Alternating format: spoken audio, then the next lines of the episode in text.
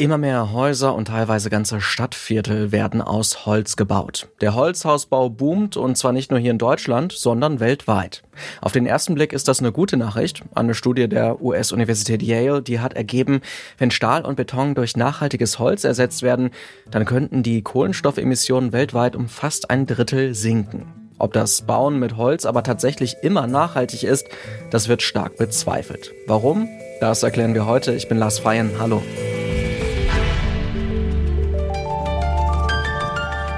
Zurück zum Thema.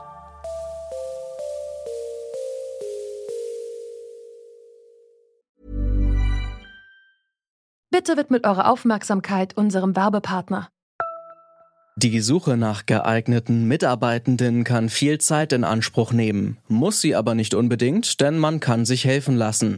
Zum Beispiel mit den Premium-Stellenanzeigen von Indeed, denn damit wird eure Stellenanzeige in der Suche sichtbarer und Bewerberinnen und Bewerber werden schneller auf euch aufmerksam. Indeed schenkt euch jetzt 75 Euro Startguthaben für eure Premium-Stellenanzeigen.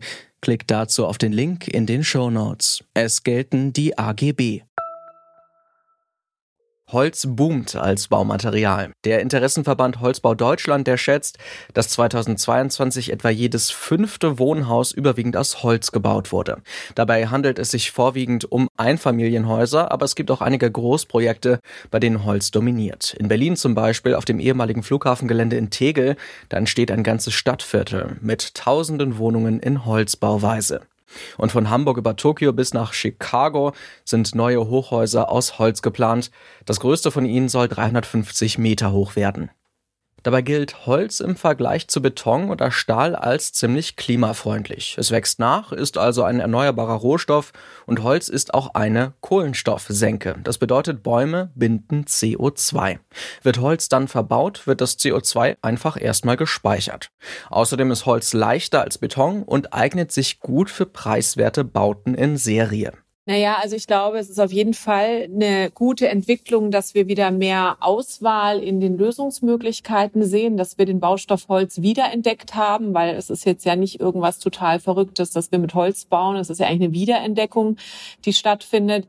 Und äh, dadurch, dass Bauen eben sehr lokal ist, sehr individuell, brauchen wir natürlich ein großes Portfolio an unterschiedlichen Lösungsmöglichkeiten. Das sagt Christine Lemaitre. Sie ist Geschäftsführerin der Deutschen Gesellschaft für nachhaltiges Bauen, der DGNB. Das ist ein Zusammenschluss von Organisationen aus der Bau- und Immobilienwirtschaft, der es sich zur Aufgabe gemacht hat, das Bauwesen nachhaltiger zu machen. Wir haben mit Lemaitre für diesen Podcast über den Holzbautrend gesprochen. Ihre Gesellschaft, die begrüßt, dass der Holzbau wieder beliebter wird. Trotzdem sieht sie den Trend nicht nur positiv. Holz ist natürlich ein tolles Material. Holz ist eine CO2-Senke.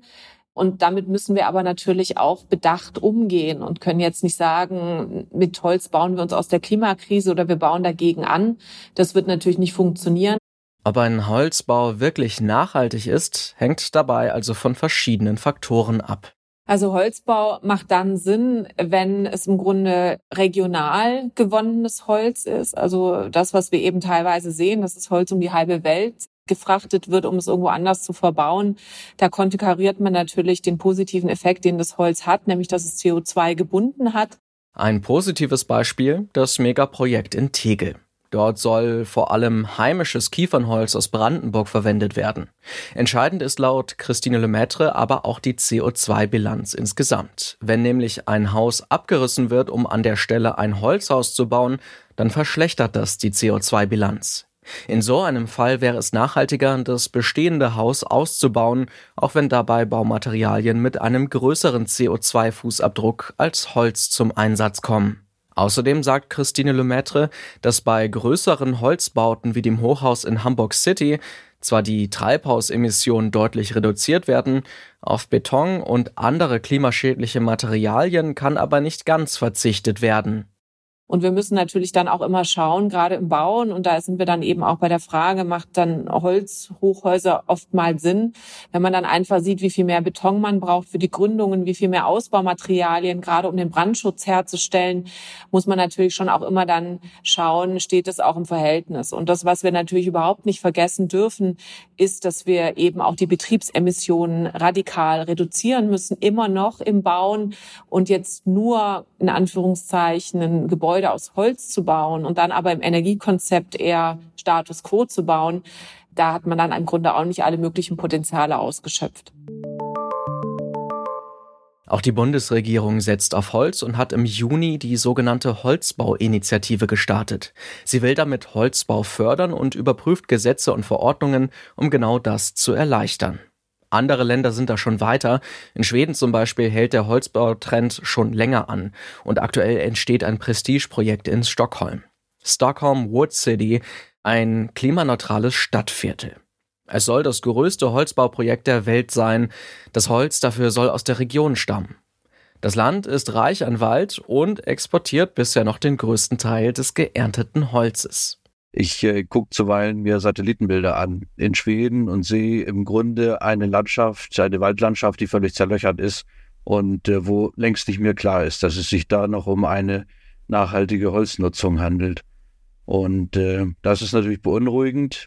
Das sagt Pierre Ibisch. Er ist Professor an der Hochschule für nachhaltige Entwicklung Eberswalde. Ibisch sieht im Holzbau einen Nachhaltigkeitsmythos. Der Mythos besteht darin, dass Holz ja im Grunde automatisch immer nachwächst. Das ist die Erwartung. Die wird aber nicht mehr jetzt auf allen Waldflächen eingelöst, weil es dem Wald schlecht geht, weil wir in vielen Wäldern, denke ich, auch mehr genutzt haben, als nachwächst. Und in der Kombination ist das ganz äh, schädlich. Der Holzbau und der Zustand des Waldes durch extreme Witterungen und Dürreperioden, das sind zwei Dinge, die gerade einfach nicht zusammenpassen, so Pierre Ibisch. Wir haben ja in den letzten Jahren in Deutschland, denke ich, so richtig einen Denkzettel kann man schon nicht mehr nennen, verpasst bekommen in Sachen Waldgesundheit. Es sind ja dramatische Schäden aufgetreten, vor allem in den Plantagen, in denen Nadelbäume produziert werden, die ganz wesentlich sind letztlich für den Holzkonsum, gerade im Bereich der Konstruktion. Also Fichten, Forsten und auch die Kiefern sind hier relevant.